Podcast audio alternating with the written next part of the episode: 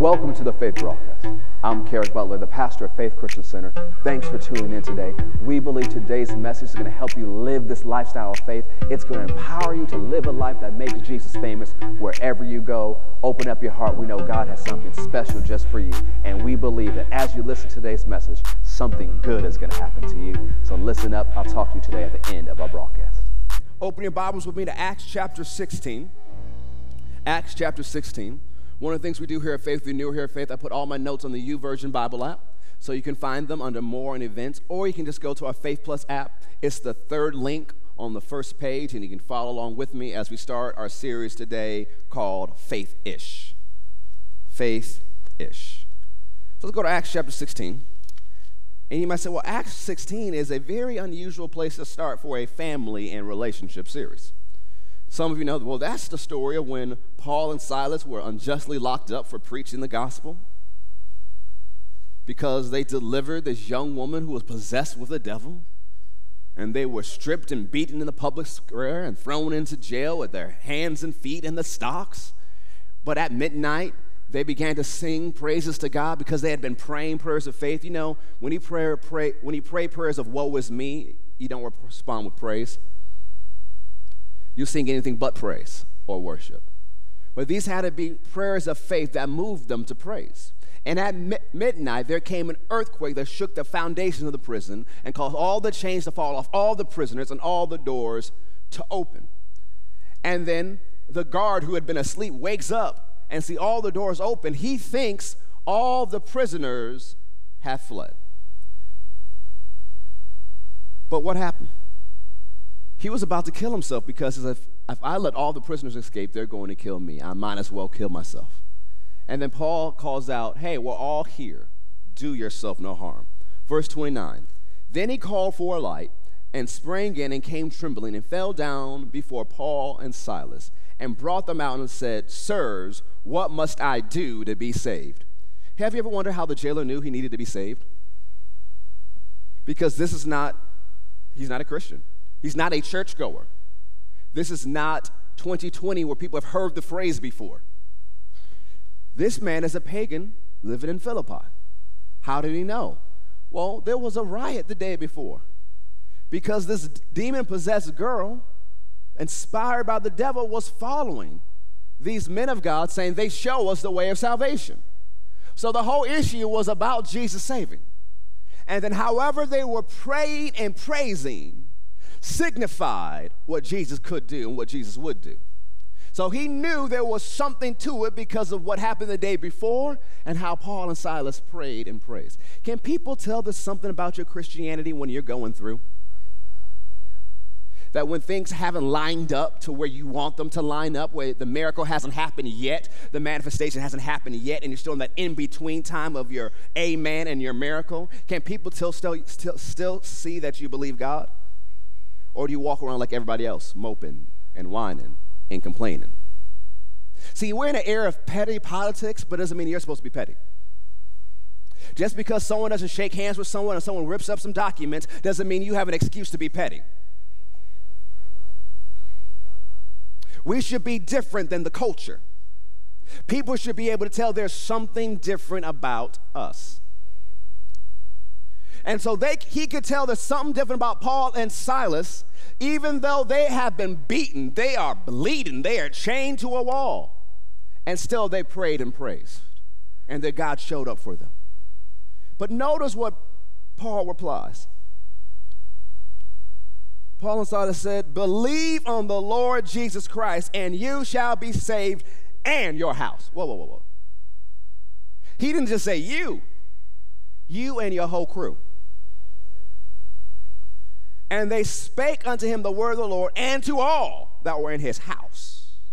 And he took them the same hour of the night and washed their stripes and was baptized, he and all his, implied all his house, immediately. And when he had brought them into his house, he set meat before them and rejoiced, believing in God with all his house. Everybody. God has a plan for your whole house. God has a plan for your whole family. Your house can be a house of faith. But some of us, our house is kind of like a house of faith ish. Yeah, there's definitely some faith there, but there's also some ish. It seems sometimes to be a mixture of things.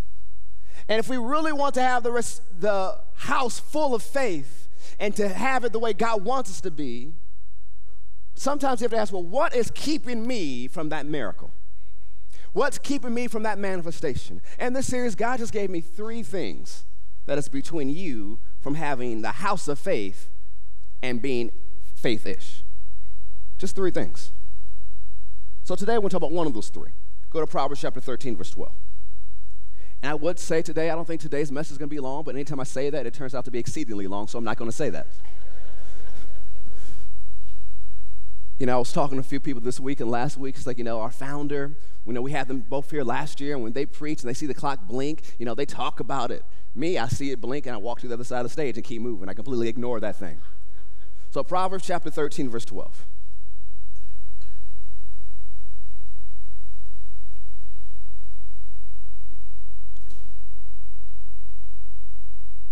So, in this series, we're going to look at three words that can stand in the way of us experiencing the relationships and family life that God intended for us.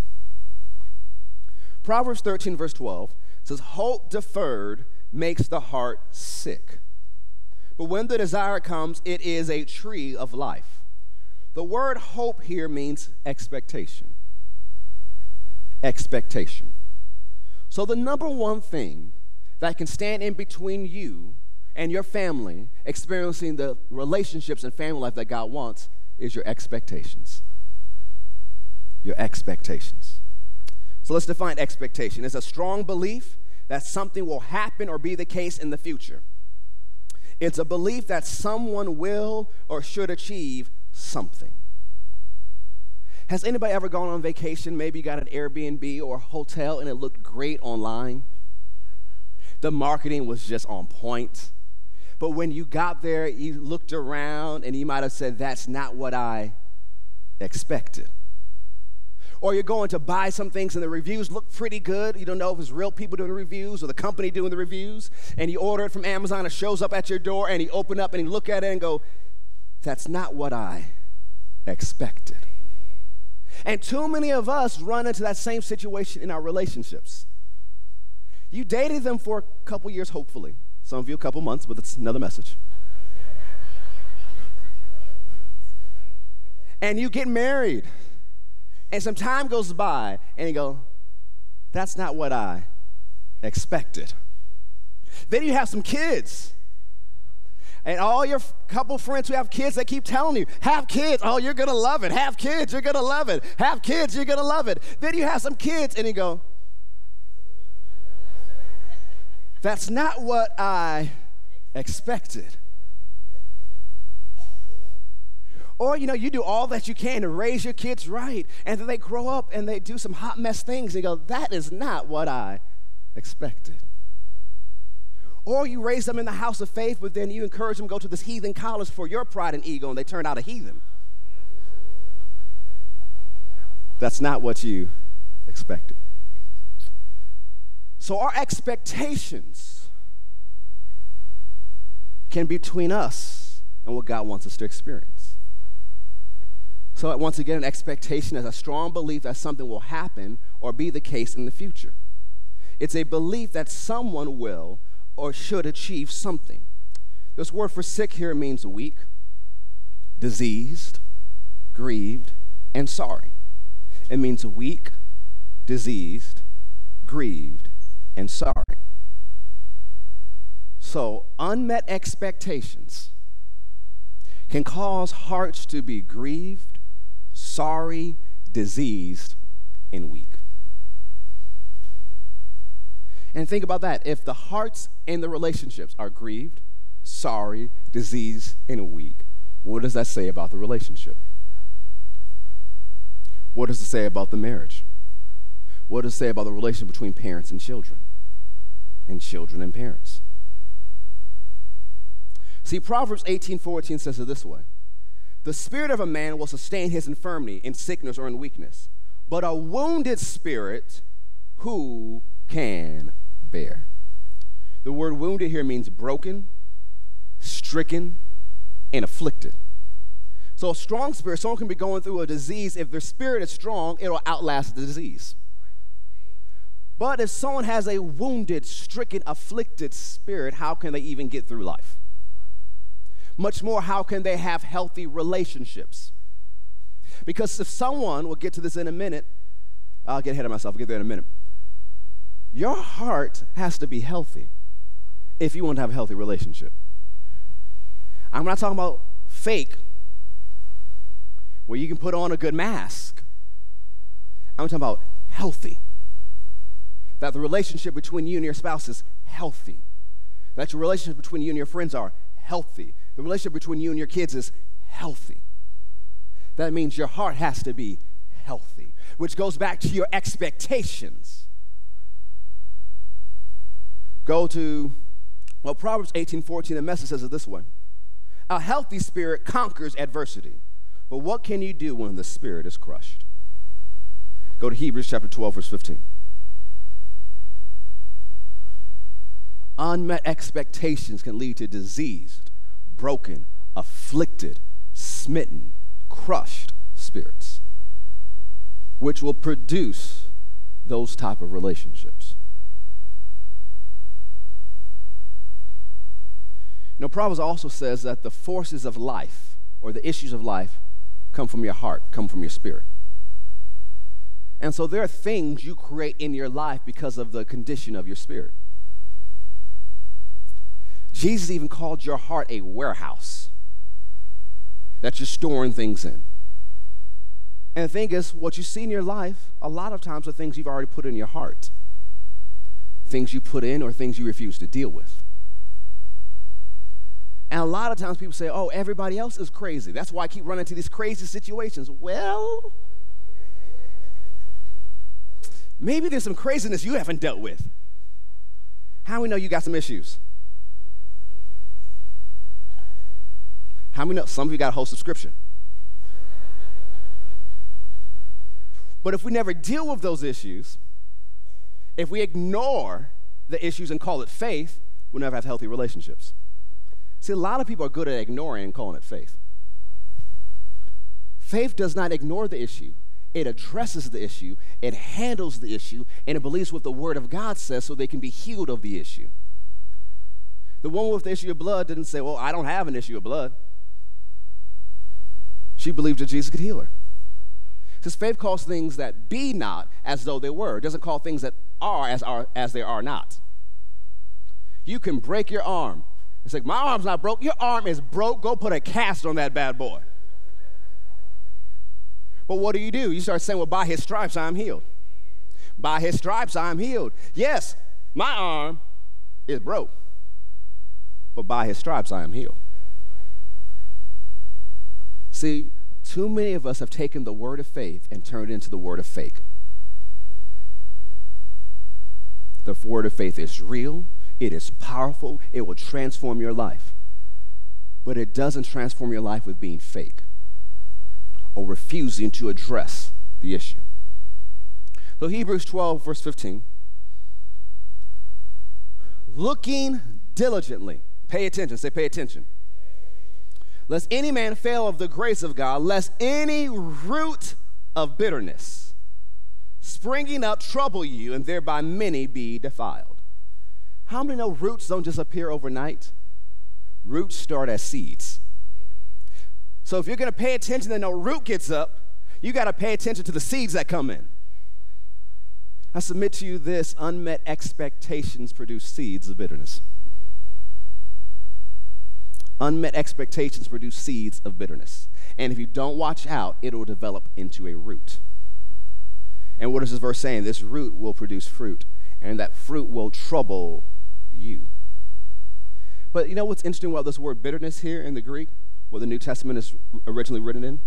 It's defined as a bitter gall, which is a bitter, greenish brown alkaline fluid that aids digestion and is secreted by the liver and stored in the gallbladder bile digests, absorbs, and ex- excretes. One of what? but one or two steps after processed food goes through your body and hits the bile, it's sent out. Y'all know how it gets sent out, right?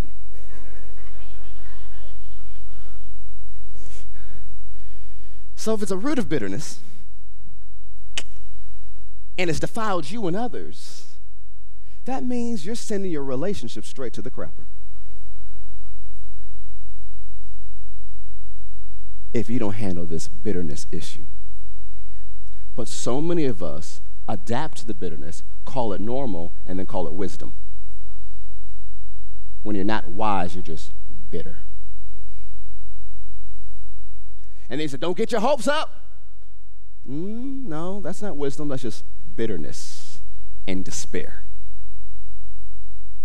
A lot of things we've done to cope so that we can keep going are actually unhealthy and causes us to have toxic spirits. And people talk about toxic relationships, but what if you the toxic one?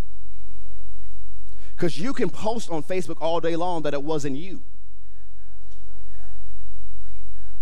But God and you know there's some things you could have worked on.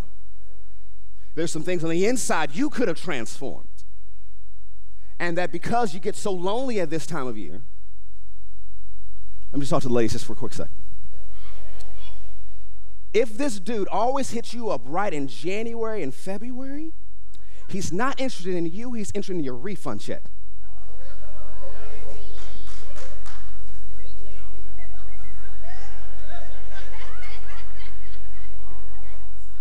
But you have to make sure you're healthy enough on the inside to tell between the game. Because if you haven't healed on the inside and you're just lonely, you're gonna let this dude walk on in and get close and walk out with your check and break up with you by April. Well, Bible, Bible, yes, Bible. Springing up trouble you, and thereby many be defiled. The word defiled here means to dye with another color to dye with another color. It means stained, contaminated, polluted. Christian, are you polluting people? Are you contaminating people? Are you staining people with your bitterness? Are you dyeing them the color of that greenish brown liquid of bile? Because of your unmet expectations? because you didn't handle the root of bitterness. You didn't stop it when it was a seed. The message version says it this way make sure no one gets left out of God's generosity. Keep a sharp eye out for weeds of bitter discontent. A thistle or two gone to seed can ruin a whole garden in no time.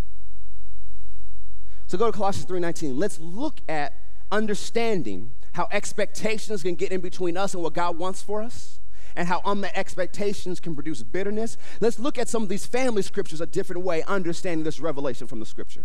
Colossians chapter 3, verse 19.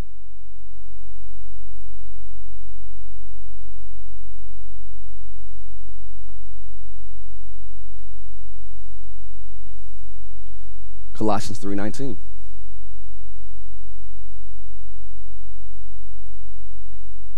Husbands Love your wives and be not what against them? Bitter against them. Why would Paul tell husbands, don't be bitter? Maybe, just maybe, when they got married, the husbands had certain expectations that they thought their wife would do. And when they got married, they realized it wasn't true. And how many of most guys aren't good at expressing their feelings? Not all men, but most men hold it in. And so they hold it in. They don't express their expectations or communicate effectively. And so it becomes bitterness on the inside. And now they begin to act out on that bitterness. And the man of God is saying, Husbands, do not be bitter against your wives. The Amplified Version says this way Husbands, love your wives with an affectionate, sympathetic, selfless love that always seeks the best for them and do not be embittered or resentful toward them because of the responsibilities of marriage. Now go to Ephesians chapter 5 verse 33.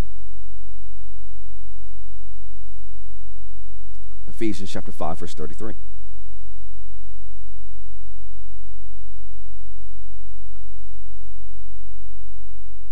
Nevertheless, let every one of you in particular so love his wife even as himself, and the wife see that she reverences her husband. The Amplified Version says it this way However, each man among you, without exception, is to love his wife as his very own self, with behavior worthy of respect and esteem, always seeking the best for her, with an attitude of loving kindness. And the wife must see to it that she respects and delights in her husband, that she notices him and prefers him, and treats him with loving concern, treasuring him, honoring him, and holding him dear. Why wouldn't a wife respect her husband? or notice him or prefer him or treat him with love and concern or treasure him or hold him dear. Maybe that when she got married, she expected he was going to do some things and he didn't. And she thought the best way to t- deal with it is talk to him about it. And he shuts down every time she talks about it. Now she has unmet expectations and feels like her husband doesn't hear from her. And now on the inside, things are changing. On the inside, bitterness is growing. And now, instead of showing love and kindness, she resents her husband. Instead of honoring, she dishonors. You see how expectations have a potential to ruin everything. Now let's talk about your kids, chapter 6.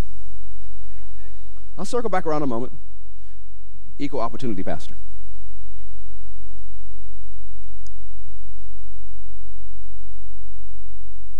Children, obey your parents in the Lord, for this is right.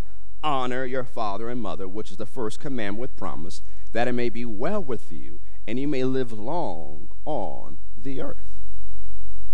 And so, why would Paul have to tell the kids, honor your parents? Obey your parents. Maybe the kids have certain expectations of their parents that haven't been met. And because they're just kids, they don't know how to express it. Some kids act out, some kids shut down, some kids you just don't know what's going on with them. But inside, seeds of bitterness have been rooted and growing. And the thing is about seeds of bitterness planted in kids, it doesn't just disappear when they get grown. Some of you are still carrying seeds of bitterness because of what your parents did or did not do when you were a child. And you 80.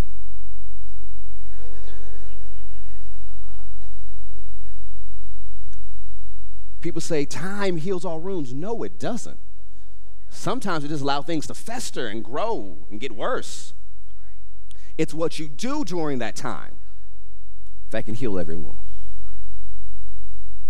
Then it says, Fathers, do not provoke your children to wrath, but bring them up in the nurture and admonition of the Lord. So then it points out directly again that although you may have expected your children to do something, and they did not line up to your expectations, your response is not to provoke them to wrath. Colossians says, don't discourage them. We all have expectations for each other in our friendships and relationships. We have expectations of our spouses, we have expectations of our children. If your children are grown, you have expectations of your grown children. You have expectations of how your grown children raise your grandchildren. And your grown children have expectations from you of what you're supposed to do now that you're grandparents.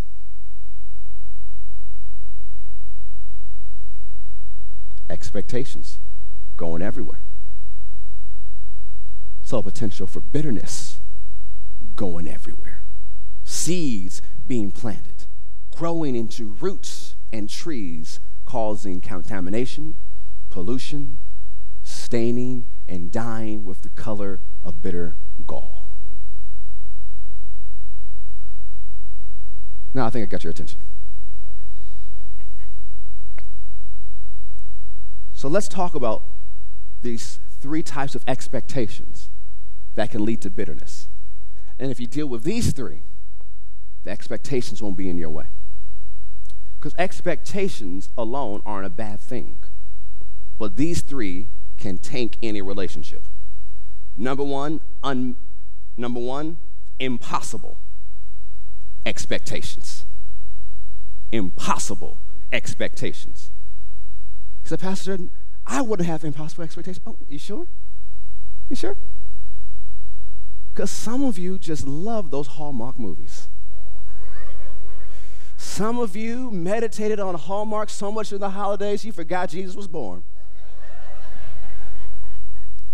There's nothing wrong with liking those movies. My wife loves those movies. I watched a few of them with her. You know, I did my husbandly duty, watched a few, you know, well, I'm going to watch something else. But one of the things about those movies and other romantic movies and things like that, it paints this picture of a perfect relationship. Right? That does not exist. That a whole group of Hollywood writers who are paid to write the most romantic story got together and began to write, oh man, they're gonna like this. Oh man, this is gonna be great. And that's a great movie, that's a great script. But what happens if you begin to compare your relationship with Hollywood? You have impossible expectations because that relationship does not exist. It's impossible. And then you get bitter because he didn't write you a sonnet. Just like the guy in the movie did. He didn't show up on a horse to take you on a date. Could you imagine him on a horse in 285? But because this is your picture, and you're comparing to some of the impossible, you are resenting him. I remember uh, one of the guys I grew up with, his dad, you know, he traveled, he worked for ESPN, and when he would come back, he says, I can always tell when my wife has been watching Lifetime. I come back home and she stares at me. I just say, You've been watching Lifetime again, haven't you, sweetie? She goes, Mm-hmm. We have to make sure we don't have impossible expectations because of what we've seen in a world that's not real but also a world that's not real, your Instagram feed. See, we compare our relationships with Hollywood relationships. Oh, they look like the perfect couple. They may be, but good chance they have issues just like you. You compare yourself to all these people that you just don't know. And now you have impossible expectations that cannot be fulfilled. And then, especially, let me talk to some of my single people. That if all of those are your expectations on how to find a mate, you will live single the rest of your days. and that's okay if you want to be single the rest of your days. But you know, you should also watch who gives relationship advice. Because some people can list a whole lot of relationship advice and you kind of analyze, but they're bitter. Do I really want to follow what? Nah. So, are your expectations impossible?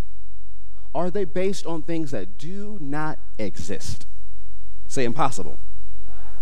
Number two, unrealistic. Unrealistic. You know, you could have a kid, they're a good kid in school, they might be A and B student normally, but there's a certain subject that they struggle in. But you put an expectation of them, you better get 100. Now, you know they don't understand calculus you know you don't understand calculus. And now you put this expectation that you better get a 100, and it's unrealistic. You, your expectation should be they should do their best.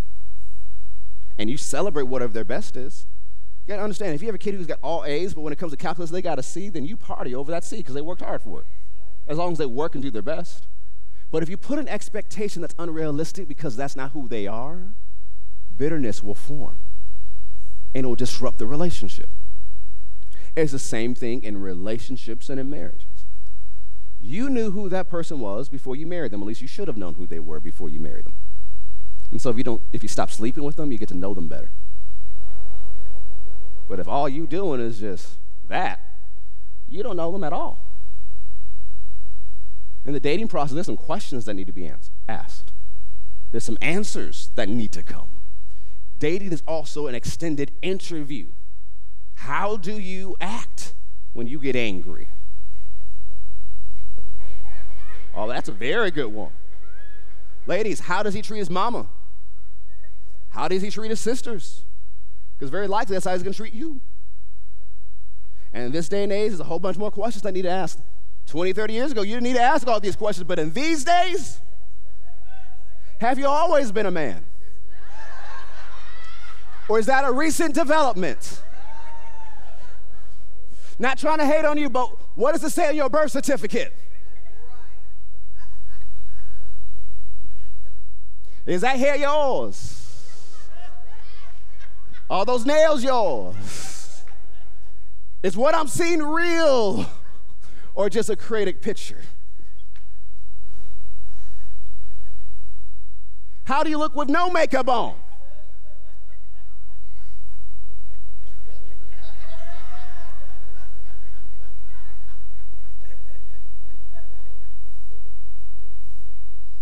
You, these are some questions you have to ask.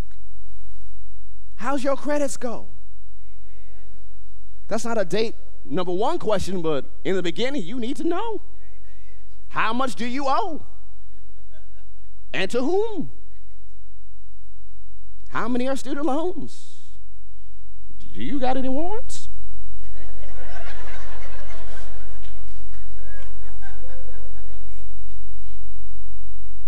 How many kids you got? And with whom? Is there baby mom or baby daddy drama? Are you actually single? Oh. well, oh, yes, by whose standards? God and the government or yours? God knows my heart. No, no, no. I need to know the paper. There's some questions you need to ask. What's your relationship with your parents? Did you know your parents?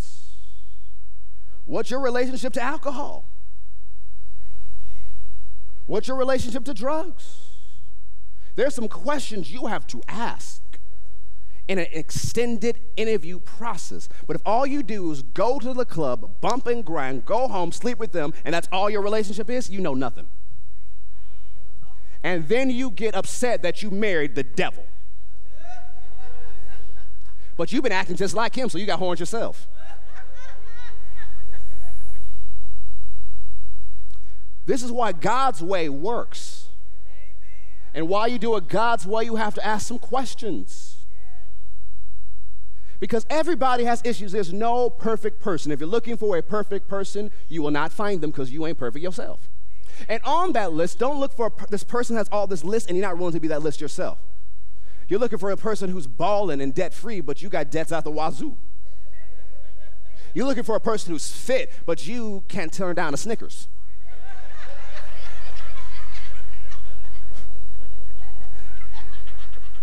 Why would God give you to a person that's been working to get their finances, their health, and everything together, but you ain't been working on that, just believing God for the best person.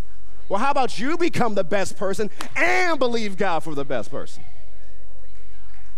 This whole dating process, I'm trying to save you some drama and some headaches. Paul even said, You get married, you will have trouble in the flesh. The anointed, Holy Ghost filled, single, oh, Apostle Paul said, Look, bro, I'm saying single because it's easier for me. So if you know there's going to be some trouble, it just makes sense to do this interview process right so you can weed out a lot of that trouble in advance. Marriage is hard enough without the extra mystery added to it.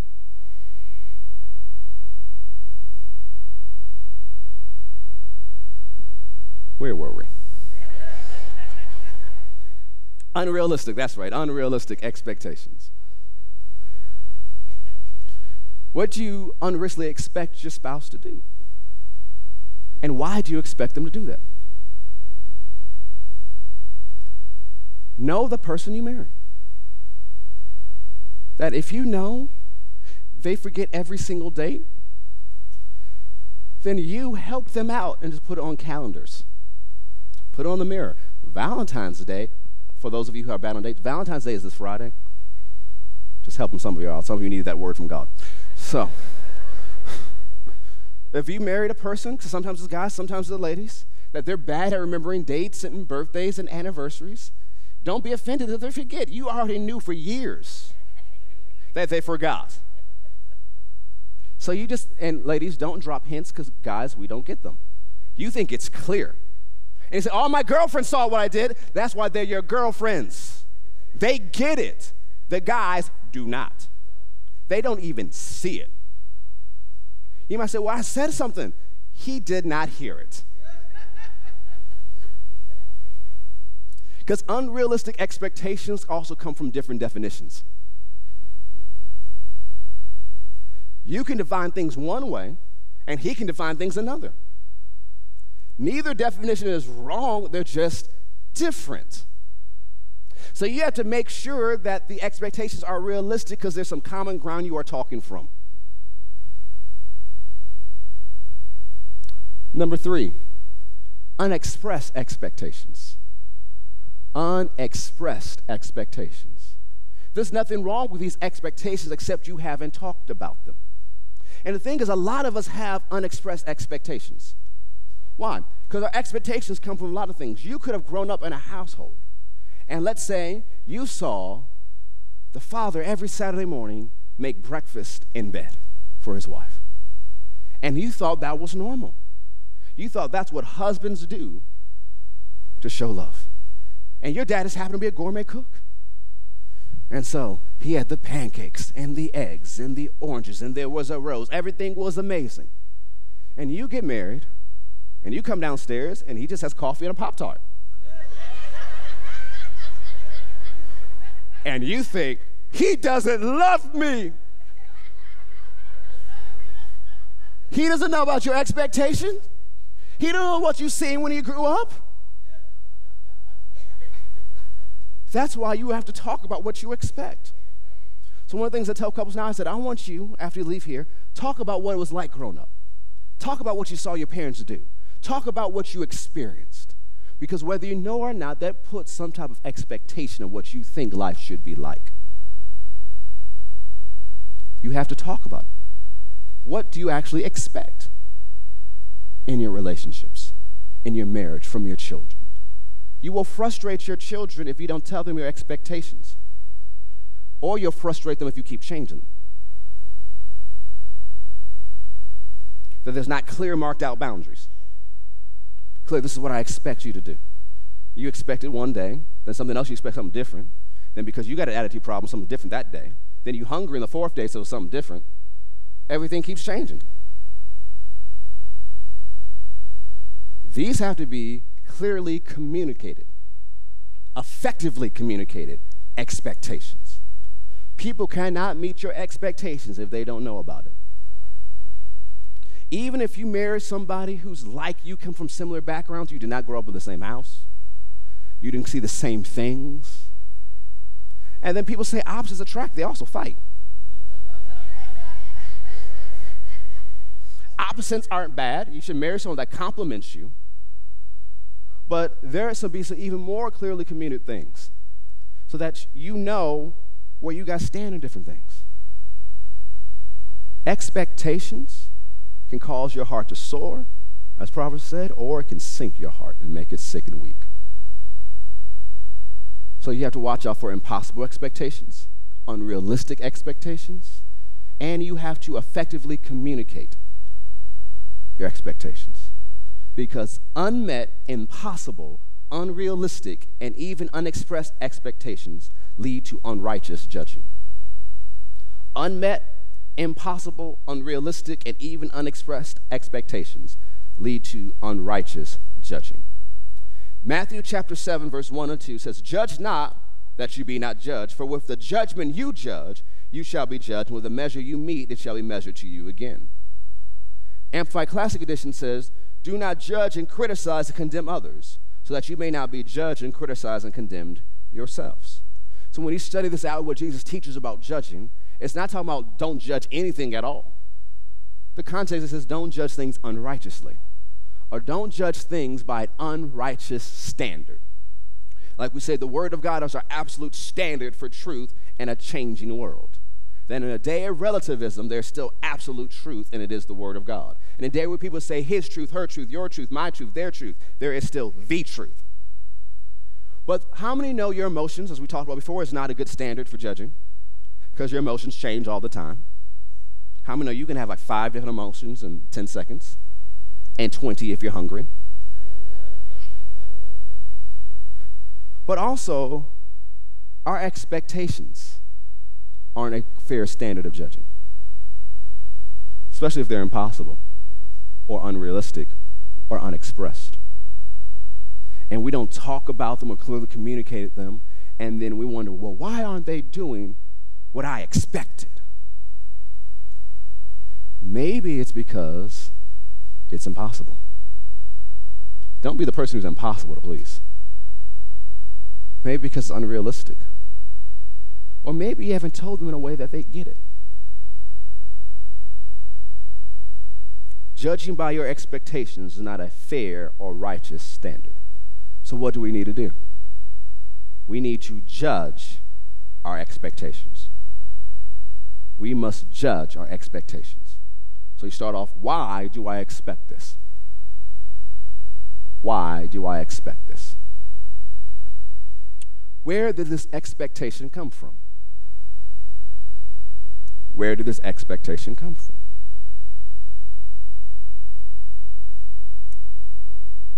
Is this something I should, should be expecting from this person?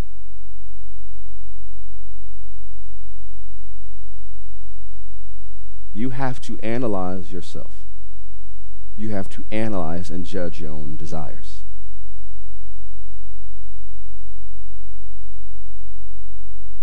Because some people would have a lot better relationships if they just removed some of these unrealistic expectations. Because if you look at what's standing between you and your spouse, or you and your kids, and look at it and see are these fair expectations?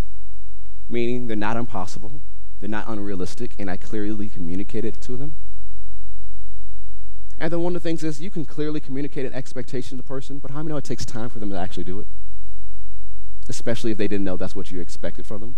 So some of you are going to have some great conversations when you leave today, but don't expect everything to be tomorrow perfect and consistent. That takes time. You must grow in to expectations.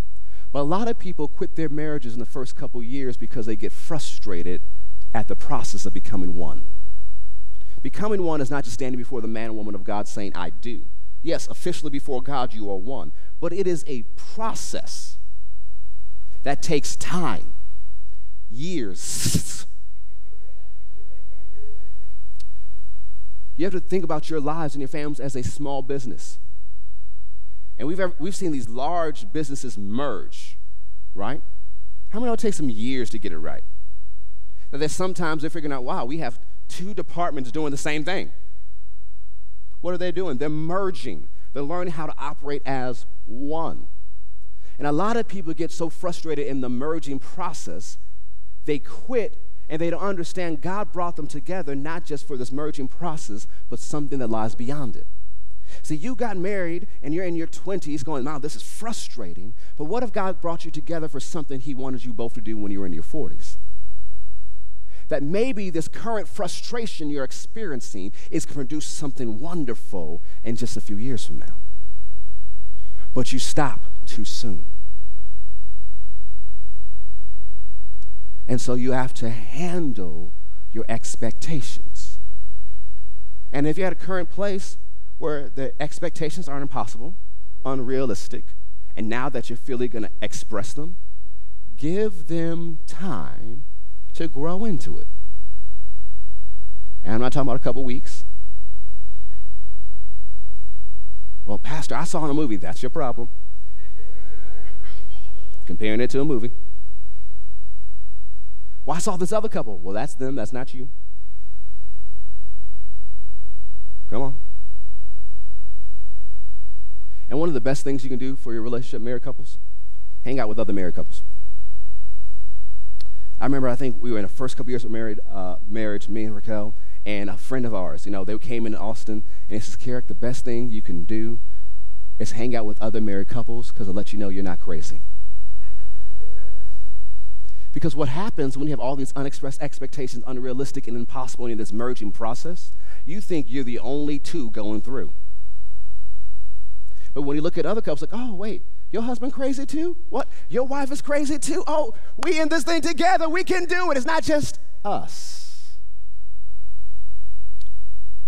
We need to have some us two moments. Wow, yeah, man.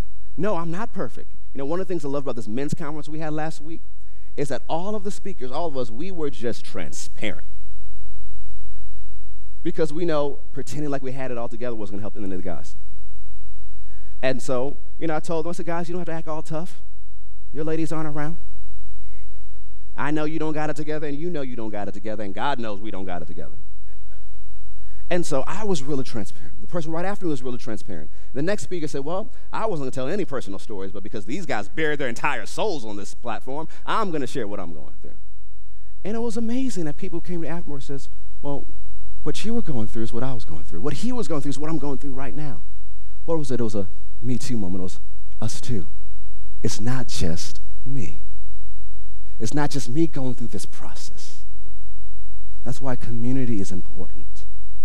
And God has not called us to be islands, that we should fellowship together. We should talk to one another. You might say, Well, I'm hungry when church ends. Everybody's hungry. fellowship over food. Everybody's about to go do the same thing throw down. When you see new people come in, invite them into your circle. Don't be cliquish. It's not the Holy Ghost Country Club. Come on, if we're going to sing people these elaborate welcome songs that Dathan sets up so well, then we need to show that same welcome on the other side. That we welcome them during the experience, we need to talk to them after the experience. We need each other. We're in this thing together.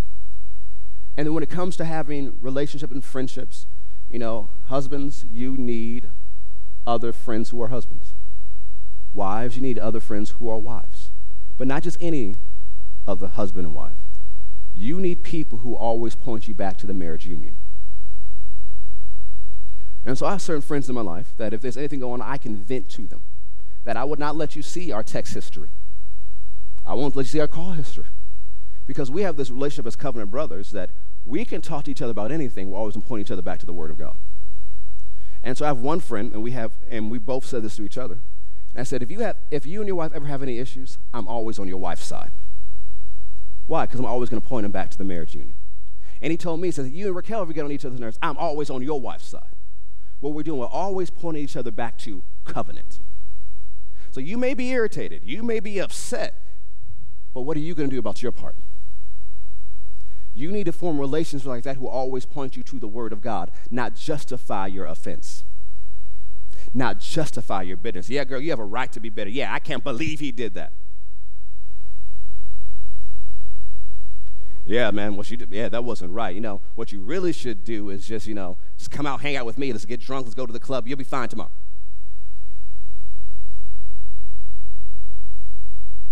You got to watch out who you've surrounded yourself with. You will have people in your circle who aren't saved and not living for God the same love you are, and you should. But those can't be the people you turn to when you need to talk to a faith believing person.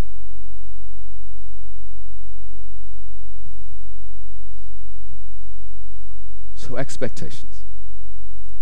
Let's begin to bring this to a close. Judge your own desires and expectations. Where there have been some expectations that haven't been met, whether they've been impossible, unrealistic, unexpressed, or maybe they've been realistic and they should have met them, but they didn't for whatever reason. Forgive them. Let it go. You know, I'll get into, I think I'll do it on a Wednesday night sometime in the next couple months to say, teach what the Bible actually says about marriage, divorce, and remarriage. Because a lot of the crazy religious foolishness that goes around about it is actually not Bible. I'm going to tell you what Moses said, what Jesus said, what Paul said, and why they differ and what actually you live under, and what the Bible says for you. But there's so many people who take the bitterness from an old relationship and the baggage from an old relationship into the new. And now you hold your partner responsible for the baggage the other person created. And you left them for a reason. Why bring them into your next relationship? It's bitterness. it's a root. It's defiling your current relationship. So you must forgive and receive healing from Jesus. Let God heal your heart. Do not carry the bitterness of disappointments or get this, the poison of failure. There are some people that because you didn't you couldn't do the impossible expectation, the unrealistic expectation, or the unexpressed expectation, you condemned yourself. You feel like a failure. And now that haunts you. And you're thinking, how can I ever do what's right in this relationship or with my kids because I failed so bad in the past? Or maybe you weren't even saved when you raised your kids. And now your kids are grown and you're trying to be in their lives and do what's right but in the back of your head is, I failed in the past. That failure is condemnation and it is a poison. And it says there's no more condemnation for those who are in Christ Jesus. Jesus bore your shame. So you're not supposed to carry it. So you have to let all of those feelings of failure, all of those feelings of, I can't do it, all those feelings of, I messed up so bad, I can't rise to this occasion you have to let those things go. If you expect your heart to be healthy and your relationships to be healthy, you have to go through that healing process. So don't carry the bitterness of disappointment or the poison of failure. You can be healed and have healthy relationships. Reassess your expectations today. Then communicate effectively your expectations. And we'll get into this, you know, next week we'll talk about a second word. But there, married people, there are conversations that you need to have with your spouse. And they're business-like because it's the health of your relationship. But that cannot be everything you do on date night. Date nights should not turn into a business meeting. But a lot of us, that's what we turn it into. You go out on a date, start talking about the kids, kids' school project, kids need this, money needs spent here, money needs to be like, oh, this is what's coming up. And then you talk about, oh, this is what's going on. And you say, oh, we had a good night. That's great communication, but that's not date night. You need to have date nights like you're just there to enjoy each other's presence, like you did when you were first dating, like you might have done when you were teenagers. That's what date night needs to be. Then you also need to schedule those business meetings because they're needed. But if you only have business meetings, you'll lose the fun of the relationship. One of the things says in Ecclesiastes is one of the rewards is for you to live joyfully. Proverbs talks about it too. Live joyfully with your spouse. But if you only have business meetings, there's no joy.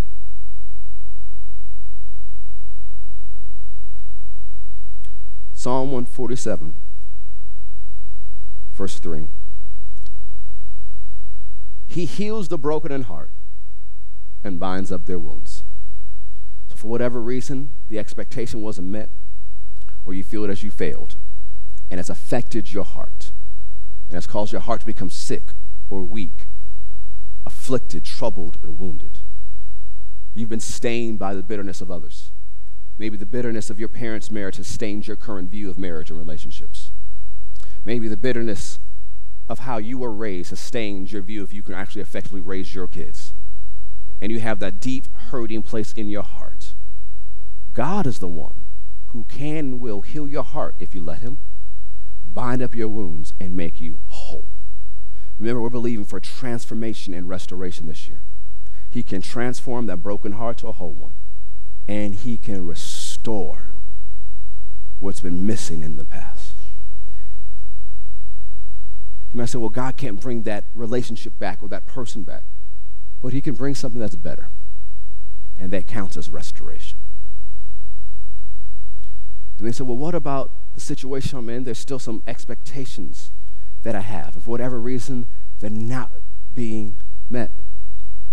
1 Peter 5 7. Because sometimes those expectations become weights, cares, and worries, and forms of anxiety. Cast all your care upon Him, the Lord, for He cares for you.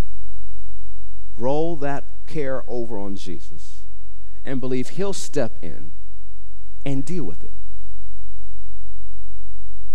We are Christians, right? We believe we serve the Almighty God, right? So there's some things you just have to turn over to God, especially if you've done everything you could in that area. Now, Father, I've done everything I've done I could do in this area. I turn this over to you. And remember, married people, your spouse is also the child of God. Be careful how you treat God's children. But your children, although they're your children, they're also God's children. In the view of the body of Christ, they're just your younger brother and sister in Christ. Be careful how you treat God's children. And there are some things your role is like, I've done everything I could to do with this kid. I don't know what else to do. They didn't come with a manual. I've Googled everything and nothing describes them. I've taken them to counselors and therapists and the youth pastor and everybody. And what do I do now?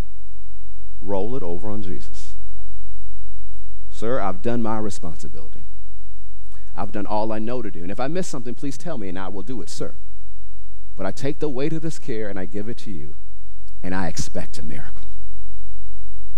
Because sometimes things have been going on so long because you got in the way. That you've been trying to do it your way, and you've been standing in the way. God's right there saying, I'm trying to do something. He's like, I got this, Jehovah. I got this. And you're wondering why it's not working. When God says, if you would just move your happy self out the way, I can take care of it. We have to be expert carecasters. We live in a society filled with anxiety. And sadly, that mirrors in the church because we've been carrying cares and worry and things we should have turned over to Jesus. When we begin to do this, we'll have healthy expectations that can be met. And we'll find out there are some things we've been expecting our spouse to do that it was God's job to do. I end with this. If you expect your spouse to do something that is God's job to do, you will always be frustrated. Let God be God and your spouse be your spouse. Thanks for watching today. We hope today's message was a blessing to you that empowered you to make Jesus famous in every area of your life. Hey, if you want to be a part of what God's doing here at Faith, you know, our vision statement is to ignite an awakening that impacts Georgia and influences the world through the power of the love of Jesus. And we'd love for you to be a part. You can find out our different experience times and our different locations by going to fccga.com. If you want to give, you can text FCCGA to 73256. You can also go to fccga.com to give online and be a part of what God's doing here. We'd love to see you anytime you're in our area. We believe God has something good just for you. And anytime you come to our faith experience, we believe you will experience God and His plan for your life. So thank you for tuning in today. We'll see you next time.